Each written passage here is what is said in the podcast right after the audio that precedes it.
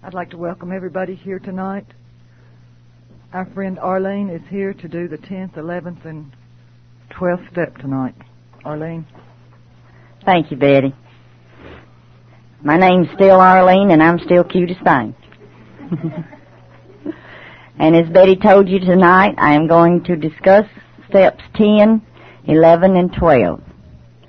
These steps sort of put the finishing touches on our becoming fit. Step 10 says, continue to take personal inventory, and when we were wrong, promptly admitted it. Now this step suggests that we are going to continue to take a daily personal inventory. We've already cleaned up our past, and in order to keep it clean, we've got to clean house daily.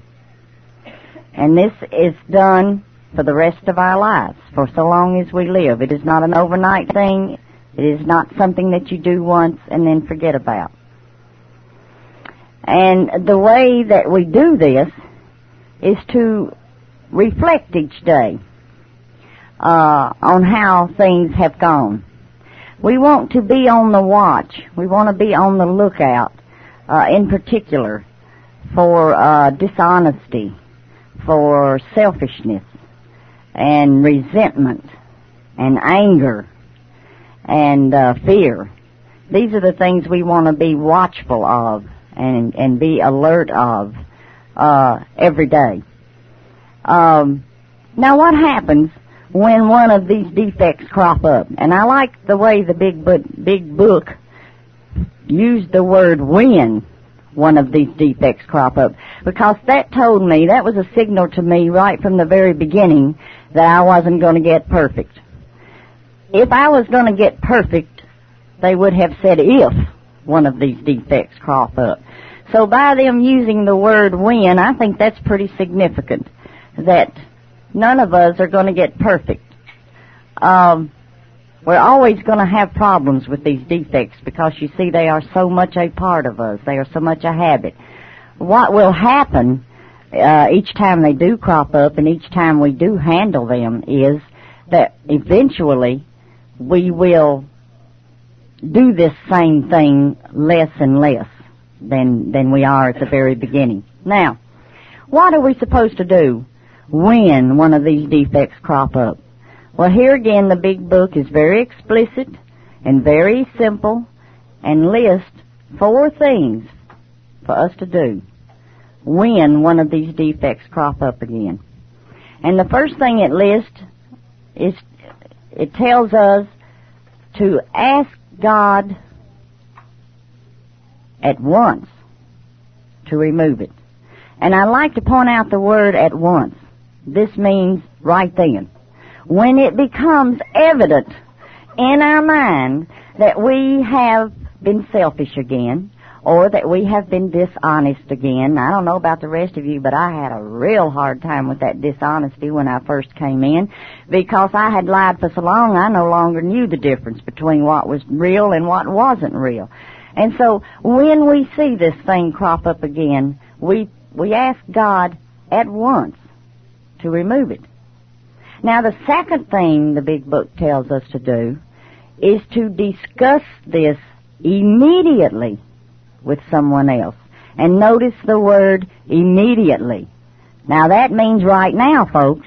You know, it don't mean, well, I can just wait and put this off until tomorrow or at the end of the week or, or the end of the month or six months from now. It means discuss this with someone right now, immediately. And hopefully that someone would be your sponsor, but if you can't get a hold of your sponsor at that time, then someone else that you trust or can talk to in the program will work until you can get your sponsor and talk to her about it. Uh, the third thing that the big book suggests that we do is to make amends quickly if we have harmed anyone. Now there again is that ugly word, quickly. Immediately, quickly, at once. You know, they just don't let you rest at all, uh, from one thing to the other. And so, if we have harmed anyone, we need to quickly make those amends. And remember the last time we, we, uh, I was here and we discussed, uh, step nine, we found out that making amends did not mean just apologizing. It does not say make an apology quickly. It says make amends. So in order to make amends, we first apologize for what we did to harm the person, and then we make it right. We do something for that person to make it right. And remember, if we don't know what to do to make it right, we ask them, what can I do to make this right? What can I do for you to make this right? And we do those things immediately upon realizing that this ugly defect has reared its head again. And then it has a fourth thing in there for us to do. And it says to think of someone else that we can help. And you know, to me, when I first read this and when I was first studying the 12 steps, I didn't see the purpose of that fourth thing being in there. I couldn't put it, fit it in with, with the, the rest of the, th- the things they had told us to do, uh, when one of these things cropped up. I couldn't understand why I should look for somebody else that I could help after doing these first three things. And I still am not sure that I know exactly what the the the men and women who wrote the big book was thinking when they put this in here, but the way I would look at that today would be that it would be getting me out of myself and and helping someone else. I would be thinking of someone else's problems and trying to help them rather than doing what I might would have done, which would have been to have been filled with self-pity, to have maybe beat myself up because I had made this mistake me, you know, cutest thing, made this mistake again, you know, rather than allow me to sit and waller in self-pity and to think about what I had done and make it, uh, perhaps, uh, bigger than it really was. I was to get out of myself and think of another person. And maybe that is why they put that there. I am not really sure, but that's the way I look at it today. And if anyone else has a different slant on that, I'd be interested in hearing it uh, after the meeting. Um, we now have entered a spiritual way of life. We have worked on becoming fit to be of service to our higher power and to our fellow man. Our attitudes have changed by this time. Uh, tolerance and love for others has become our code. We do not any longer fight with anything or anyone. And this includes the alcoholic or the disease of alcoholism. If we maintain this fitness of our spiritual life, we will react in a way that is neither cocky nor fearful. And we will react with tolerance and understanding of, of these people who are different from us, who share different beliefs, or who have the disease of alcoholism. Uh, this helps us to be more tolerant. I think each time that we have to to uh, make amends for a mistake we made, it helps us be more tolerant of other people in the program who have been in the program long enough to know better than that. You know? Uh, I have been guilty of saying, my gosh, she's been in Al-Anon ten years. Why isn't she doing any better?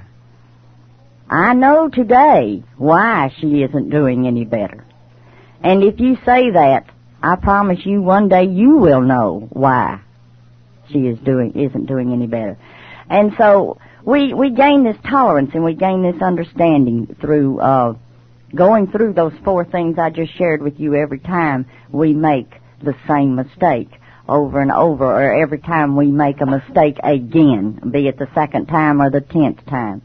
Uh, after entering uh, this spiritual life and after getting our past cleaned up and, and, and working on uh, keeping our present clean, in other words, keeping our house clean now, uh, our next objective is to grow in understanding and in effectiveness. And we will do that with these last three steps that I am going over tonight. And so now we have changed. We're no longer fighting uh, with anything or anybody, and we're keeping our house clean every day. We uh, think each night. Uh, uh we reflect. We go over our day, and we think about, and we ask ourselves, "How did I do today? Uh, is there anything maybe I could have done better?" And we think about this daily. We make spot checks at the moment that they happen but we try to make another one. I do. I try to to reflect on my day uh, at the end of the day, just before retiring, and that takes us into step eleven. Um,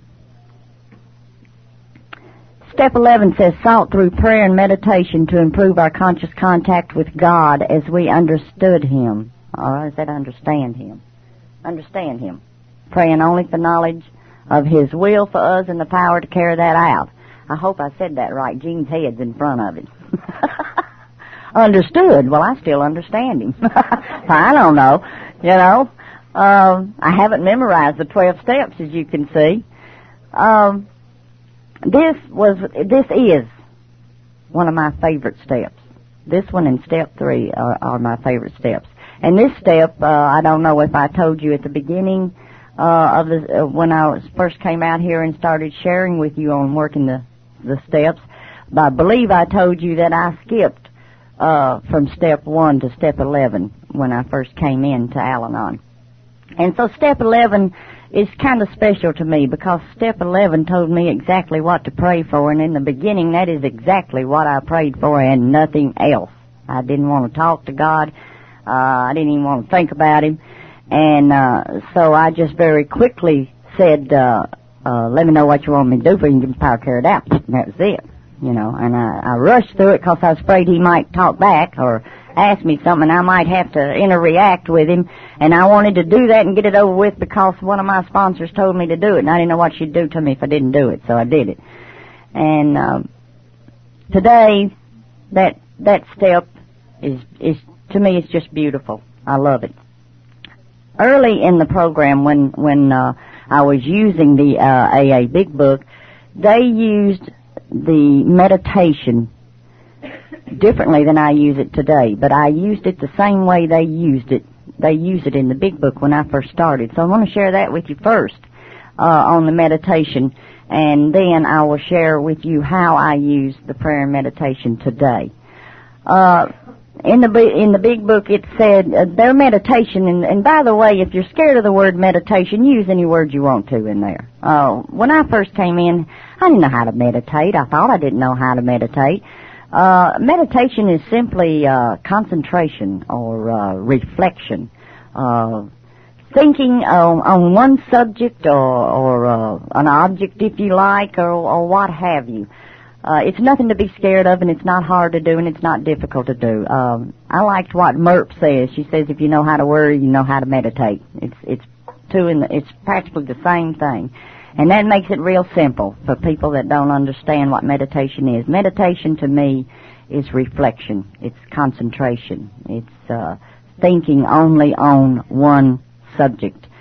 Um, but in the beginning, I did it the same way it does in the big book, and my meditation was reflection on the 24 hours that had just ended, and upon awakening the next morning, it was reflection on the 24 hours ahead of me.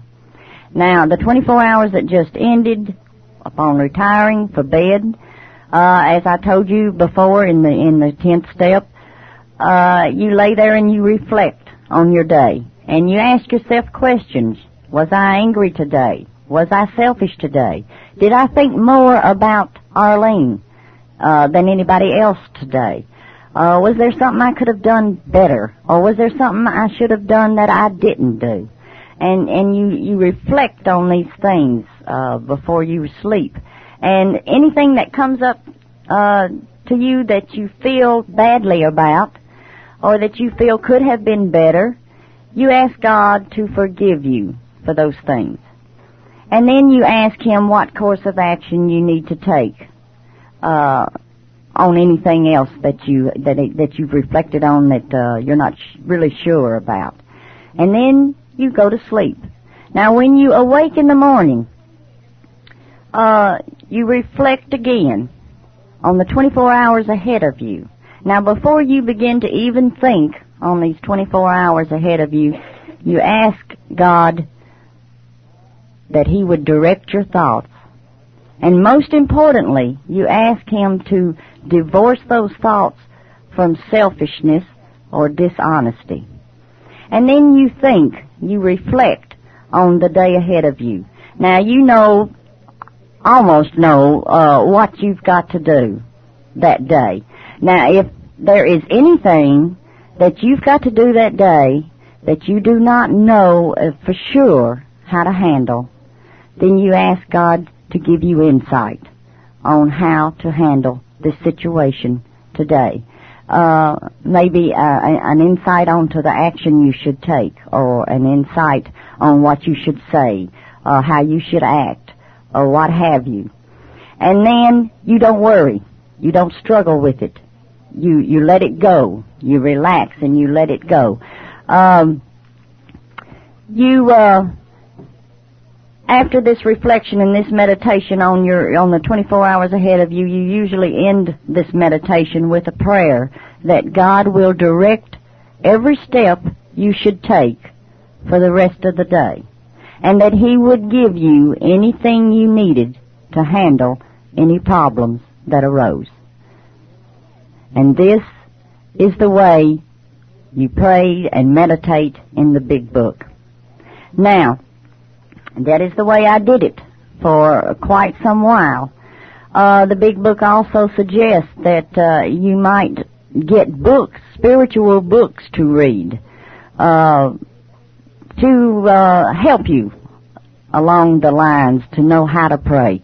Uh, it also suggests that you might memorize a prayer or two that covers all of the principles that we have discussed and use those two prayers at the end of your meditation. Now, this is primarily what I have done uh, in the last, I'd say, last seven or eight years. Uh, I do things, my meditation is just a little bit differently today. There's more to it today than, than it was then. Excuse me. Uh, you, of course, have to schedule your meditation and your prayer, your quiet time. I'll just call it your quiet time, your time with God. You have to schedule that to where it fits into your daily routine. Now, everybody's daily routine is a little different. I would caution you though that you do not uh, take this lightly. It is easy to fall down on your spiritual growth. It is easy to rest on your laurels from time to time and say, oh well, I'll just, I don't have time to fool with that today, I'll get back with it tomorrow. But I caution you on doing this. This is very dangerous because you see we are not cured. I like the way the big book puts it. We have a daily reprieve, and that is all. And if we tell God in essence, I don't have time for you today, our day is going to be messed up. If we give Him our first 15 minutes, He will give us the rest of the day. I firmly believe that. Also, we are human beings. And if we put God off, if we put this step, this part of, of the step off where we do not take time for this quiet time with Him, those old ugly defects are going to rear their head again. It don't take us long to get sick all over again. There has been a time in my uh, Al-Anon journey that I have uh, at times been slack going to meetings I haven't been to my own group now in about four weeks. Uh, I've been going other places, this being one of them. But when that happens, I've noticed it takes me about a week, maybe a week. And I am that ugly, hateful, tired, worn out thing what I was when I got here. And I have discussed this with other people. And they tell me the same thing. It's a lot like when we get out of the habit of going to church, or when we get out of the habit of doing anything that is a habit. It's easier and easier and easier and easier to keep missing. When we get out of the habit of doing step 11, it's going to be easier and easier and easier to just let it go and not do it anymore at all. So I caution you against that for your own sake. Uh, when I worked, I got up an hour earlier than I had to in order to do my prayer and my meditation. And I don't tell you this to brag. I tell you this because no pigeon of mine ever gets away with saying I didn't have time to do it. I don't swallow that. I don't accept it. And I do not allow them to con me that way. You have time to do what you really want to do. It all depends on what your priorities are. We always do what we want to do. If we want to do it bad enough, we make time to do it. And so don't ever tell me that you don't have time to do it because by golly, you can get up earlier in order to do it. And I know that because I've done it myself. Now, I no longer work. I uh, am a little lazier than I used to be. And so today, I, I don't do my meditation and my prayer, my quiet time very first thing in the morning is what I'm getting around to saying, like I used to. Uh, I do do one thing, and that is through the week when I have to get up by an alarm clock to get my daughter off to school. I do take care of turning my will and my life very quickly over to the care of God to protect me that hour that I haven't turned my day over to Him. Because I believe it's important to turn that day over to Him in the beginning of the day. And not wait until the day's over and say, well, by the way, God, you can have my day today. You know? So I believe it's important to do this first thing in the morning. And since I no longer work, and I don't have to get up to do my meditation and my prayer early, I only take care of that one thing while I'm running to turn the alarm clock off. And, and I very quickly say, God, thy will be done today in all things. And I turn that alarm clock off and then I take God through the house with me. I don't leave him in the bedroom. I think I've told you that before. He goes everywhere I go with me. Um, on the weekends, when I do not have to get up by an alarm clock, I do it the same way I used to. I get up and do that and, you know, say, God, thy will be done in all things today. Run and put my coffee on, then I go back to the bedroom and have my quiet time, my meditation, uh, before my day begins. But through the week, when I have to get this child off to school, I put that meditation and that prayer off until I have gotten her off to school. And then I go into my room and have my quiet time with God. And my quiet time today is quite a bit different, as I as I told you before. Um, I start mine with my reading, and I read my ODAT book, and I have just purchased the Alateen One Day at a Time book, which I hear is very good, and I intend to incorporate that also into my reading. And I read two other spiritual readings, which I will not mention uh, the names of because they are not Al-Anon literature, but they are spiritual daily readings. And I read two two other ones along with my ODAT and uh, the Alateen uh, one day at a time. And I go out of that reading, which has put me in the right frame of mind, into my prayers. And now I start my prayers with the third step prayer. I still use that prayer today. I have never quit using that prayer. And I start my prayers with that third step prayer and I go from the third step prayer into what I call my gratitude prayers. And those prayers cover all of the things that I can think of that day to be grateful for. Uh, and I never pl- I never pray in the singular. I always pray in the plural. I never ask anything for myself that I don't want for every human being on earth. And uh, just to give you an example, one of the things I always pray for is uh, that I always am grateful for and I thank God for is health, happiness, prosperity, wisdom, guidance, and the living action of the Holy Spirit upon all of us. And when I say all of us, I am envisioning the entire world.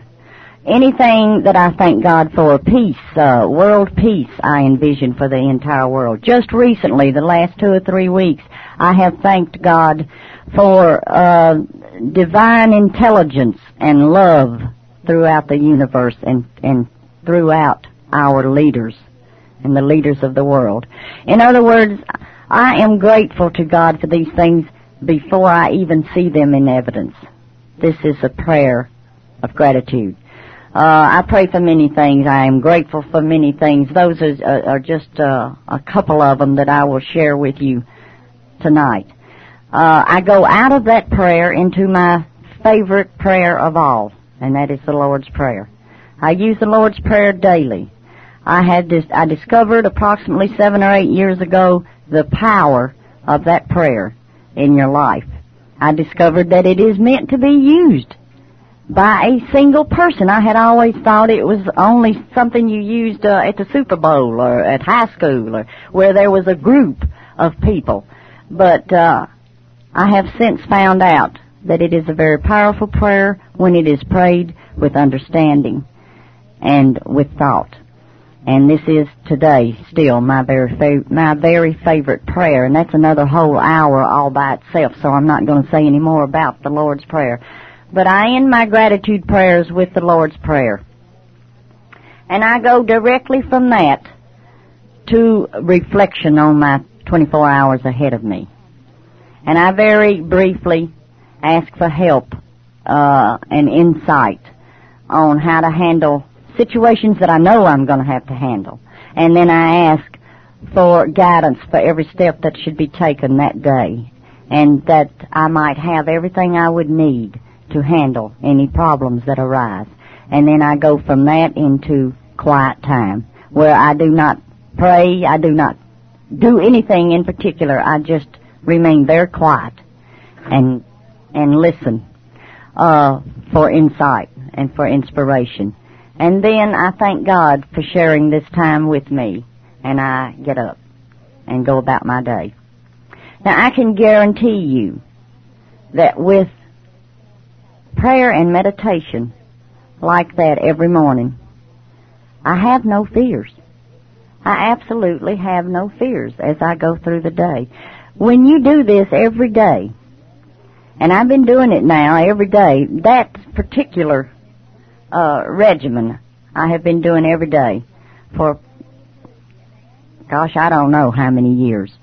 Uh, you do have a God conscience. God is with you always and you know it. You feel His presence. You're never alone.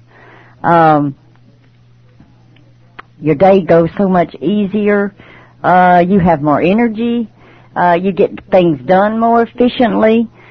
I don't. You just you just feel fantastic. And uh, people around you will say you're a Pollyanna, but don't let that bother you. They're worried. You're not. They're unhappy. You're not. They're miserable and they can't stand you because you're happy.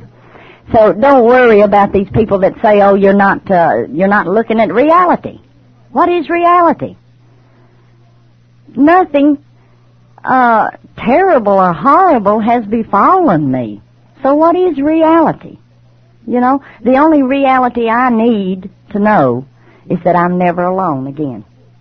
I never have to be alone again. I never have to go through anything alone. If I do, it was because my ego was there again, and it was stronger than anything else again, and I allowed myself to go through the